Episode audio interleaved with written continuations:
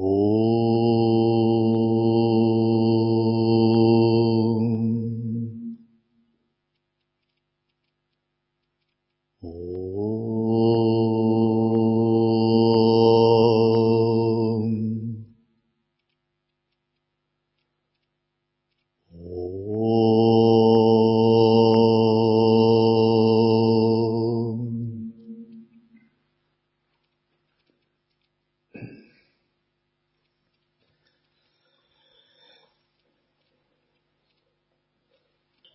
Манусамхита, глава 12. Грешники рождаются в презренных утробах, претерпевая голод, муки, страх, холод и жару. Они испытывают боль рождения, появляясь на свет в агонии, закованные в рабство материального существования. Они страдают от потери всего имущества, которое с трудом обрели, от разлуки с родными и близкими друзьями, находясь в среде злобных и жестоких существ. Их одолевает бесчисленные неизлечимые болезни, неминуемая старость, скорбь и неизбежная смерть. Умонастроение и деятельность человека принес, приносят соответствующие плоды и определяют его будущее тело.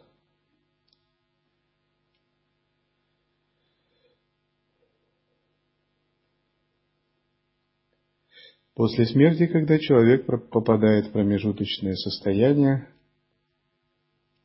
его личность исчезает, но все его привычки, характер остаются – Однако они проявляются не из личности, а из сущности тонкого тела. Тонкое тело проявляет себя прямо. Оно не ограничивает себя социальными стереотипами или воспитанием. И все желания его также проявляются прямо. И в тонком мире происходит через некоторое время изменение – обнажаются какие-то части души, которые становятся глубокими. И именно эти части души определяют будущее перерождение. Постепенно душа приобретает цвет того мира, в котором ей предстоит переродиться, и форму, телесную форму в тонком теле. Если душе предстоит переродиться в мире богов, душа все более сияет и сияет – ее тонкая внутренняя светоносная сущность выходит на первый план.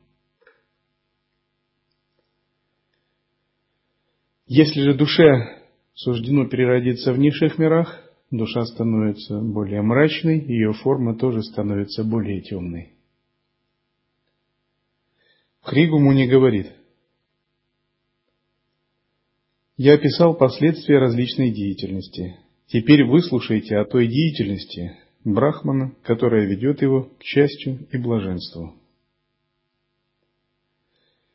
Изучение вед, аскетизм, познание души и атмана, контроль чувств, отказ от насилия и служение духовному учителю – лучший путь, ведущий к высшему счастью.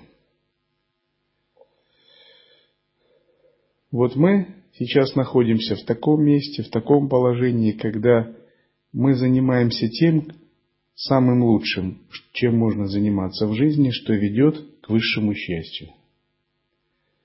Но нужно некоторое время, чтобы наши органы чувств очистились, наш ум очистился. Какая же из всех этих благоприятных обязанностей наиболее действенна для достижения высшего блаженства и счастья? Познание души и сверхдуши считается высшей из всех этих благоприятных обязанностей, ибо посредством этого обретается бессмертие. Среди всех этих вышеперечисленных обязанностей та считается наиболее благоприятной как в этой жизни, так и в следующей. Все эти обязанности, в конечном счете, связаны с предписанием вет и поэтому ведут к достижению блаженства. Самая главная задача духовного искателя познание божественной мудрости, раскрытие божественной истины, идти по пути мудрости и истины, чтобы служить божественной воле. Самая главная обязанность монаха, послушника, брамачари – познание божественной истины, очищение ума, чтобы тоже служить божественной воле.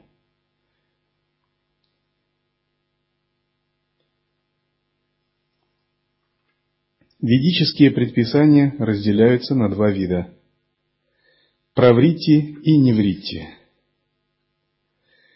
Праврити – это постепенный путь эволюции, когда живое существо получает опыт мирских желаний и наслаждений. Неврити – это путь, ведущий к прекращению мирского существования и обретению высшего освобождения. Деятельность направленная на достижение материальной выгоды и наслаждение ее плодами, называется неврити, тогда как деятельность, совершаемая без желания выгоды и наслаждения ее плодами, первая называется праврити, тогда как деятельность, совершаемая без желания выгоды и наслаждения ее плодами, называется неврити. Часто духовные искатели с внешней точки зрения занимаются похожими делами, что и обычные люди. Однако они не пытаются наслаждаться плодами своего труда. Они выполняют служение Всевышнему Источнику. Они стараются искоренить чувство делателя и делателя с тем, чтобы не порождать кармических реакций. Поэтому такая деятельность в корне отличается от обычной материальной деятельности. Это деятельность в потоке невритти марга.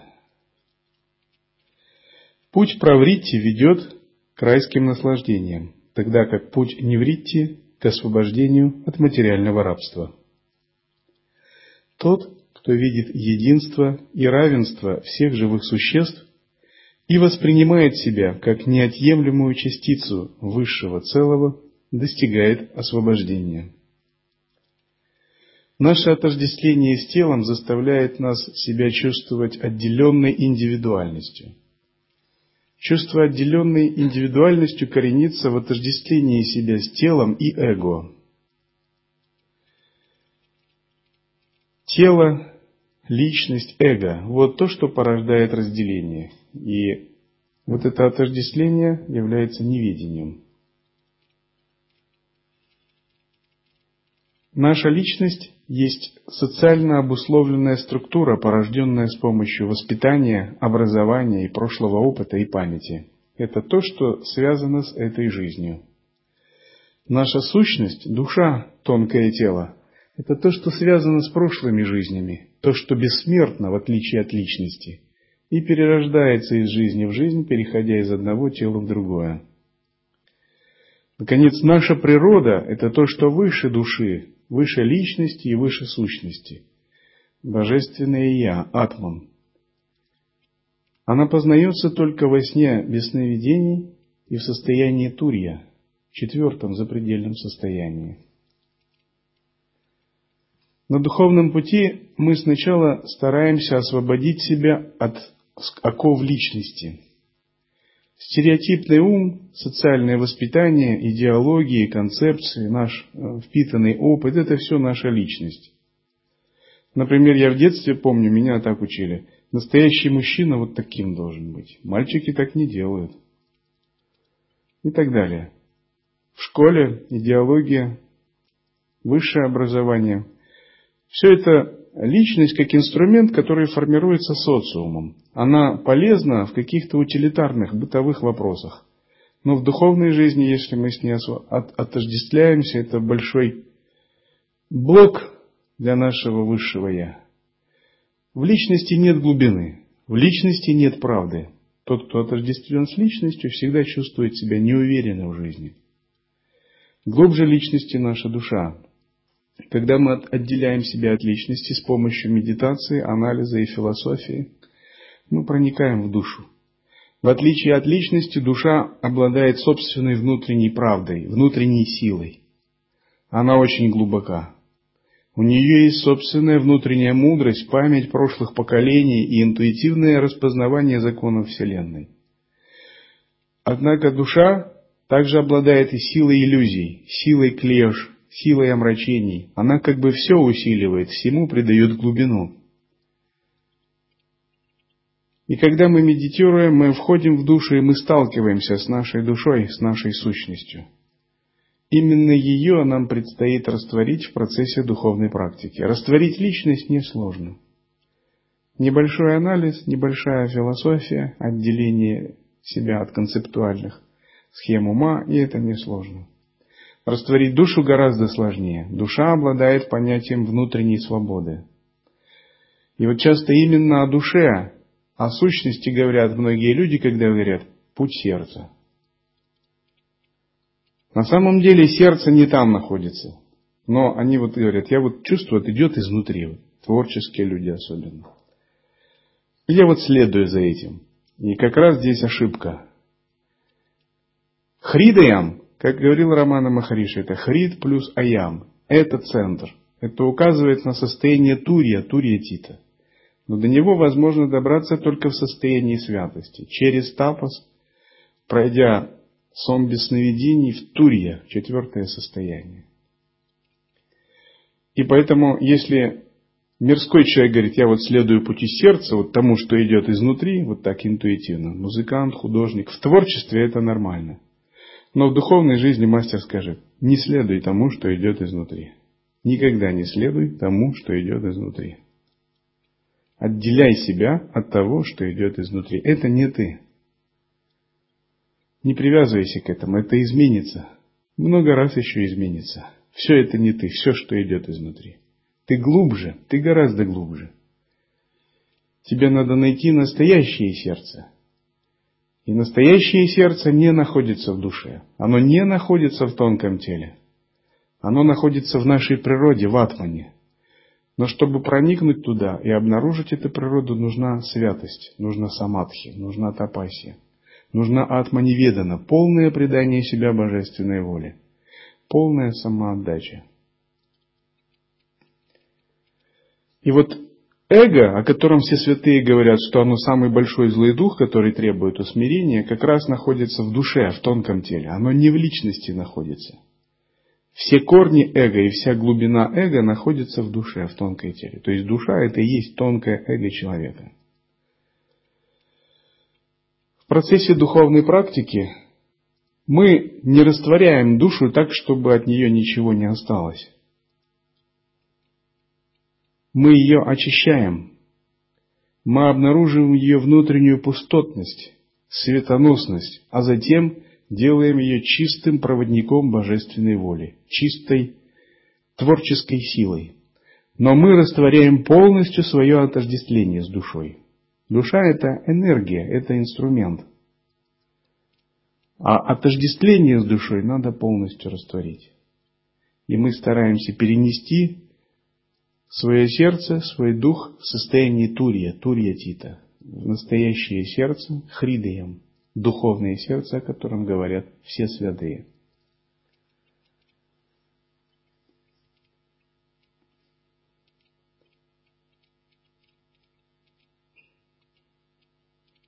Брахман должен после совершения жертвоприношений изучать веды, обуздывать чувства и стремиться к познанию души. Ибо познание души является высшей целью, особенно для брахмана ведущий к высшему блаженству. Лет десять назад я читал подобную лекцию, и была такая Матаджи, Сундаридеви. Я ей как-то в индивидуальной беседе рассказывал, что надо отбросить себя. И надо отбросить все, в том числе, что ты считаешь личностью, считаешь собой. Ей это было очень непонятно. Я сказал, давайте возьмем, к примеру, меня. Вот я, например, Мое тело это как магнитофон для озвучивания лекций. Это машина для служения дхарме. Я вот так практикую отбрасывание себя. Я как впрягся, так и это делаю 15 лет. Ни вправо, ни влево. Она так удивилась, как это так? Да это же потеря личности, потеря индивидуальности. Я говорю, так туда и дорога. Чего в ней хорошего такого? Я наоборот чувствую себя очень счастливым потеряв такую индивидуальность и такую личность. Потому что индивидуальность, личность – это форма неведения. Это не означает, что вы теряете свободу или теряете свою волю. Вы теряете свое невежество, вы теряете свою узость и свои ограничения. И вы открываетесь божественной воле, вы открываетесь божественным знанием. Вся ваша мудрость, все ваши силы возрастают, потому что теперь это уже не ваше, а трансцендентное. Это подобно тому, как если бы птица с малыми крыльями пыталась махать крыльями, но у нее не получалось. Но внезапно ее научили, она научилась ловить восходящие потоки ветра. И даже обладая малыми крыльями, уловив поток ветра, она сумела взлететь очень высоко, за облака. И даже научилась парить. Сама бы на своих маленьких крыльях она никогда бы не поднялась на облаках. Но когда она научилась парить с потоками восходящего ветра, она может парить вечно – Служение, самоотдача означает, что вы отделяете себя от тела, отделяете себя от личности, отделяете себя от индивидуальной воли. И как бы осознаете свою тождественность, свою принадлежность Всевышнему Источнику, Брахману, метаразуму. И если вы осознаете, что вы принадлежите Всевышнему Источнику, то вы сами становитесь Брахманом – и в вашем распоряжении есть эта маленькая фигурка тела, эта маленькая личность, и воля ее, и индивидуальность, и память. И тогда Брахман говорит этому телу, этой личности, делай то, что, то, что надо делать. Когда святой отождествляет себя, осознает свое тождество с Богом, с Брахманом, кому он еще будет служить? Ему больше некому служить, кроме как Брахману. Будучи единым с Брахманом, чью волю он еще должен проводить.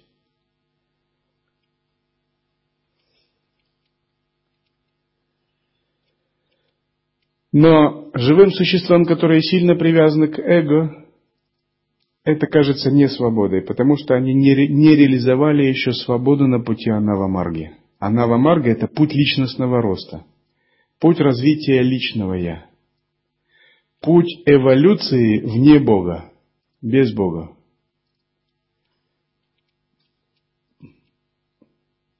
Рано или поздно душа начинает понимать ошибочность пути эволюции без Бога. Но некоторые души, например, древние расы Асуры, Дайти, Данавы, пошли многие именно этим путем. И они далеко продвинулись на этом пути. Их эго достигло большой точки развития. Но этот путь эволюции все равно ограничен, поэтому боги и божественные существа находятся выше, чем они. Они пытаются утвердить развитую Ахамкару в качестве источника.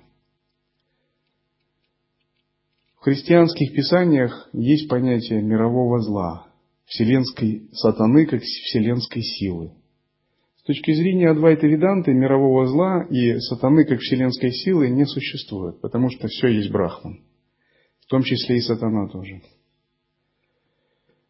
Но могут существовать отдельные могущественные существа, обладающие великими силами, которые обладают гипертрофированным эго и слушают волю эго, мудрость эго, но плохо слушают божественную волю и божественную мудрость. И они могут обладать очень большой силой, создавать целые области материальной вселенной, заселять их живыми существами, устанавливать там физические законы.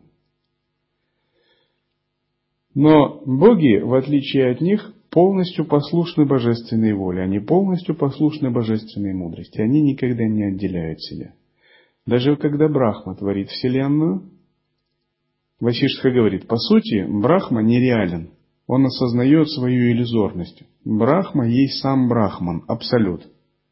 Он просто есть творческая функция Абсолюта. У Брахмы, Творца, нет понятия «я Брахман», «я Творец», «я творю Вселенную». Он пребывает в недвойственности. Он не привязан к творению Вселенной. Он не считает, это моя Вселенная, я ее безусловный Творец. Для него это лила, как игра, ну как служение. Таким же образом, Вишну не имеет понятия «я Вишну, хранитель Вселенной», или Шива не имеет понятия «я разрушитель Вселенной». У них нет привязанности к своей божественной индивидуальности. Это все одно. Всевышний Богован – источник трех божественных проявлений. Веды – вечный путеводитель для людей, предков и полубогов. Веды имеющие божественное происхождение, являются непогрешимым авторитетом, стоящим выше логики и аргументов.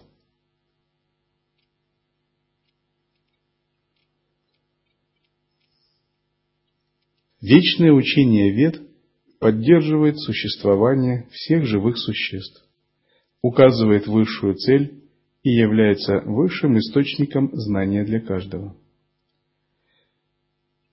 Человек, знающий веды, достоин царской власти, способен руководить войском, вершить правосудие и управлять всем миром. Как сильный огонь способен сжечь даже сырые дрова, так и человек, знающий веды, способен освободиться от последствий любого греха. В каком бы положении или статусе ни находился человек, познавший истинный смысл вед – он способен возвыситься до уровня Брахмана и достичь высшей обители вечного существования, вне рождения и смерти. Что же является квинтэссенцией ведического знания? Как вы знаете, мы следуем, мы разделяем тройной канон, прастханатрая, поэтому мы причисляем себя к ведической традиции. Тройной канон прастханатрая включает в себя Бхагавадгиту, Веданта Сутру и Упанишады, и Веды. В Ведах Упанишады являются наиболее сокровенной частью Ригведа, Яджурведа, Самаведа, Адхарваведа. Завершающей частью всех вед являются Упанишады. Всего существует около 1080 Упанишад – из них 108 составляют канон Муктика. И есть 10 наиболее важных Упанишат, которым Шанкара дал комментарии. Квинтэссенция всех Упанишат – это недвойственное знание. Какой бы традиции Упанишады не принадлежали, шиваитские, вайшнавские, шактийские или Упанишады, посвященные Бхагавану Дататрии, такие как Дататрия Упанишат, Шандилью Упанишат – Квинтэссенцией Упанишад является Адвайта, недвойственность. То есть, когда мы говорим Веды, мы подразумеваем всегда знание Упанишад Адвайта, Адвайта, Адвайта Веданта. Тот, кто изучает Веды, лучше невежественных людей. Тот, кто размышляет над учением Вед, лучше изучающего Веды. Тот, кто понимает учение Вед, лучше размышляющего над учением Вед но тот, кто следует учению Вед, лучше понимающего Веды. Тапасия и трансцендентное знание Вед – высочайшее достояние Брахмана, поскольку тапасия уничтожает грех, а трансцендентное знание дарует ему бессмертие.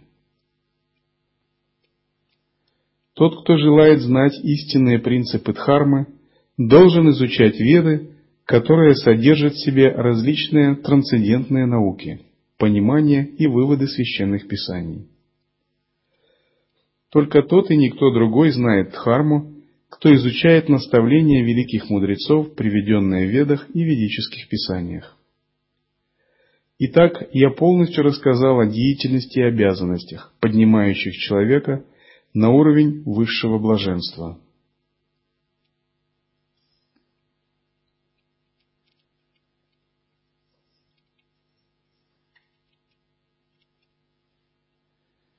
Итак, я сообщил вам все, что дарует человеку высшее благо.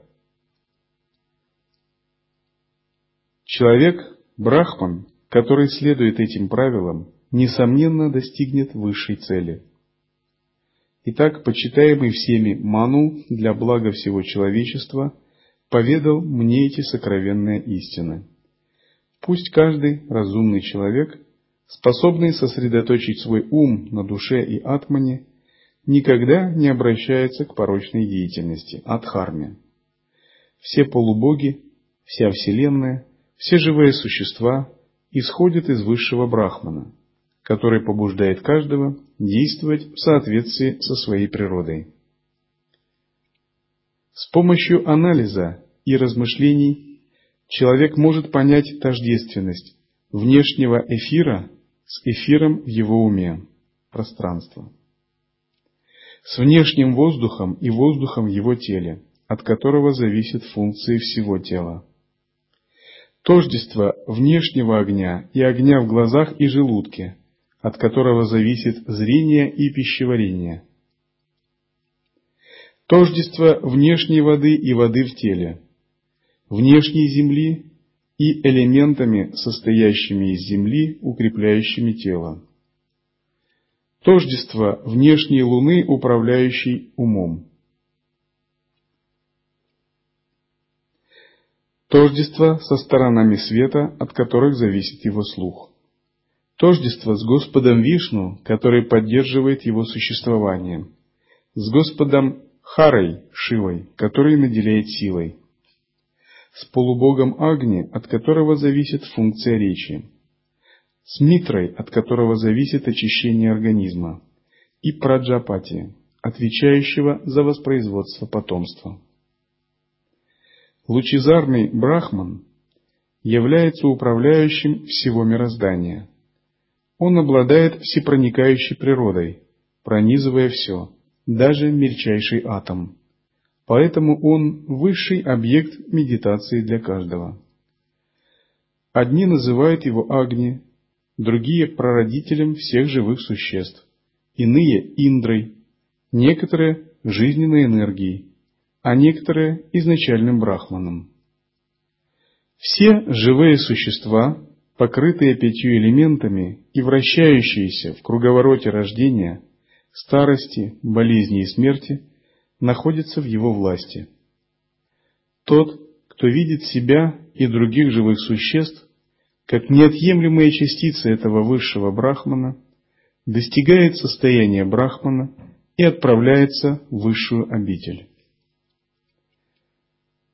Тот, кто читает или цитирует это писание, поведанное Ману и рассказанное Пхригу Муни, обретает все заслуги и достигает всего желаемого. Так заканчивается Ману Самхита, поведанная великим мудрецом Пхригу.